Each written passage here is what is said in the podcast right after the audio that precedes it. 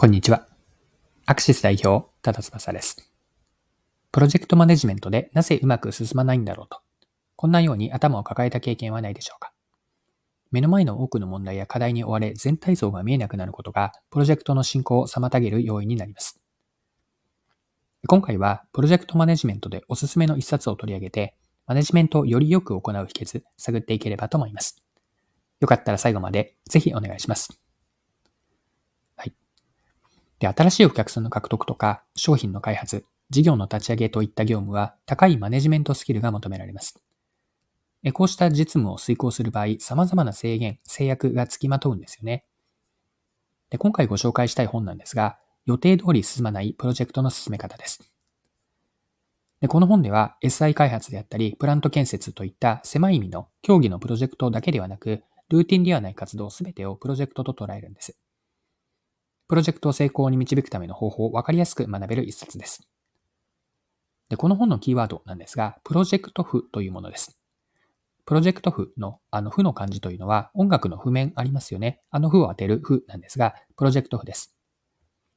で、プロジェクト譜というのは一言で言うと、プロジェクトマネジメントをするための全体設計図のようなガイドラインになるんです。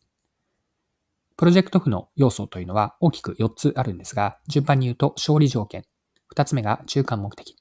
三つ目が施策。そして四つ目が秒算8要素です。それぞれ簡単に補足をしていくと、勝利条件というのは、プロジェクトのゴールとか評価指標の評価指標となる、あるいは終了条件です。次に中間目的とは、勝利条件を実現するためのマイルストーン。三つ目の施策というのは、中間目的を実現するための具体的な行動内容で、秒算8要素とこれ聞き馴染みのない言葉になったかもしれませんが、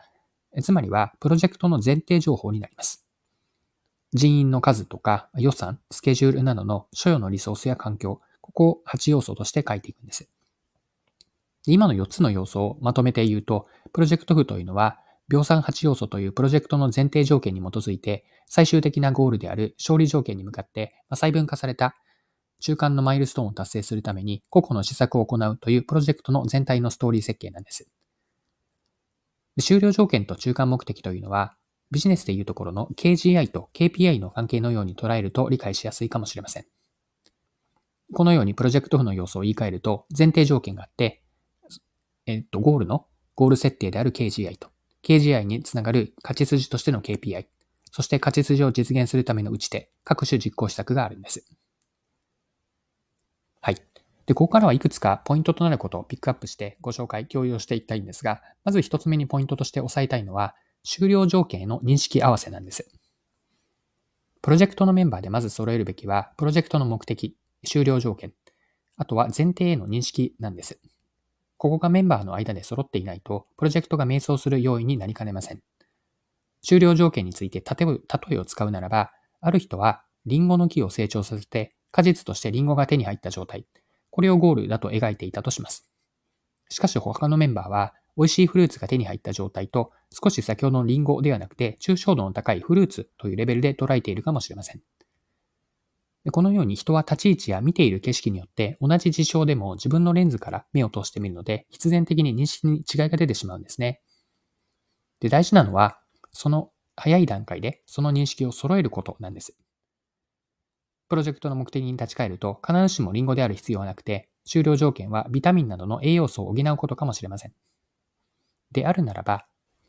イチゴやオレンジなどの様々なフルーツを手に入れている状態と終了条件を設定すると、プロジェクトはより良い結果につながることでしょう。今の例えをもう少し続けると、リンゴが欲しいという表面的なニーズに対して、なぜリンゴなのか、リンゴを使って結局のところどうしたいのか、これを掘り下げることが大事なんです。加えて、すぐに欲しいのか、いつまでに欲しいのか、予算はどの程度あるのか、これらの質問を課されることも重要です。この過程において、プロジェクトへの認識がメンバー間で揃っていきます。こういった議論をプロジェクトのなるべく立ち上げの早い段階でやっておくべきなんです。はい。次に2つつ目のポイントを共有したいんですが、プロジェクト譜の使い方で特徴的なことで、それは一度プロジェクト譜を作って終わりではないということなんです。プロジェクトを進める段階で進める中で抜けていた要素が見つかったりとか、当初は想定していなかった想定外が起こるの、起こること、これプロジェクトの常ではあるんですね。そこでプロジェクトの進行状況、進捗状況に応じて、プロジェクト法適宜で書き換えていくんです。で、この本ではですね、こうした行為や考え方というのをエディティングと、まあ、つまり日本語に当てはめると編集となると思いますが、エディティングというふうに捉えているんです。これが意味するのは、プロジェクト譜というのは固定された静かな静的なものではなくて、プロジェクトの進行とともに変化していく動的な設計図なんです。はいで、改めてここまで見てきたことから、プロジェクトの本質とは何か、プロジェクト風を作ることの本質は何かを考えてみたいんですが、プロジェクト風の本質、結論から先に一言で言うと、プロジェクトを一枚のストーリーにして可視化できることにあります。ここで言うストーリーには、要素を分解をして、構造化をして時間展開という、こんな意味合いを持たせています。順番に補足していくと、要素分解とは、プロジェクト風では前提情報があって、施策、勝ち筋、終了条件と、ゴールですね。それぞれ詳細に分けて言語化をしていきます。次に分解したこれらの要素を結んでいきながら、因果関係がわかるような構造化をしていきます。各施策がどのように中間目的につながり、中間目標を達成することで最終的なゴールである終了条件になるかをストーリーのように見える化するわけです。プロジェクト譜では左から右へ基本的に進んで時間が展開していきます。また、プロジェクト譜をアップデートすることによって、プロジェクトが時系列でどう発展したかも改めて可視化されます。プロジェクト譜とは、プロジェクトの現状と今後の見通しがわかる設計図であり、向かう先を示す地図の役割を果たしてくれます。はい。で、プロジェクト法を使うというのは、これ別の捉え方をすれば、プロジェクトの現状把握と、今後の達成度、今後の解像度ですね。今後の解像度を高めることに他なりません。ではですね、プロジェクトの解像度を上げるためにはどうすればいいのか、この論点最後に掘り下げていきましょう。でプロジェクト譜の完成度を上げるために参考になるのが別の本になるんですが、本のタイトルがですね、そのものズバリのものがあって、解像度を上げると。こんなタイトルの本、すごく参考になると思って共有です。で、解像度を上げるというタイトル、サブタイトルなんですが、曖昧な思考を明晰にする、深さ、広さ、構造、時間、4視点と行動法。こんなサブタイトルがついているんです。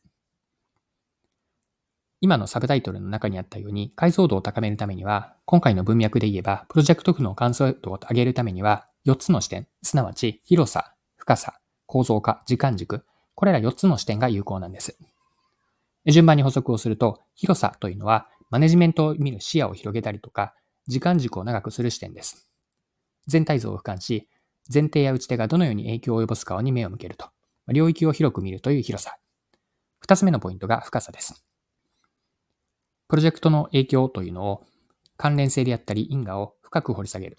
具体的な場面であったり、そのシチュエーションを思い描きながら詳細にまで深掘りをするんです。でこの広さと深さ、この2つから3つ目の要素、構造化になります。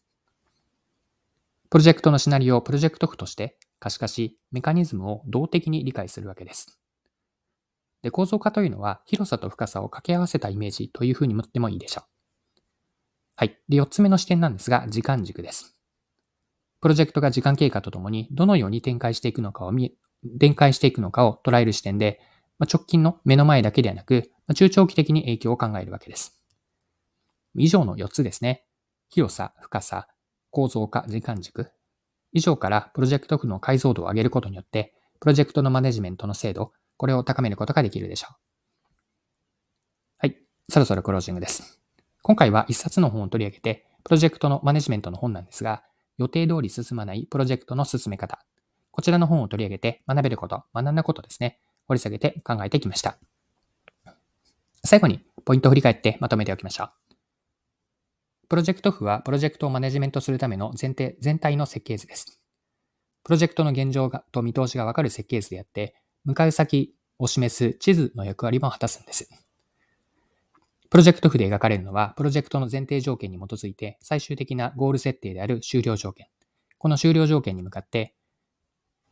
細分化された中間目的、これ勝ち筋とも言えますが、勝ち筋を達成するための個々の施策を行うというプロジェクトの全体ストーリーです。施策、勝ち筋、終了条件と各要素を結んでいって、因果関係がわかるように構造化します。あと、もう一つポイントを加えておくと、プロジェクト区の解像度を上げるためには、4つの視点が有効で、それはすなわち、広さ、深さ、解像度、時間軸。この4つの視点を意識するといいでしょう。はい、今回は以上です。最後までお付き合いいただきありがとうございました。それでは今日も素敵な一日にしていきましょう。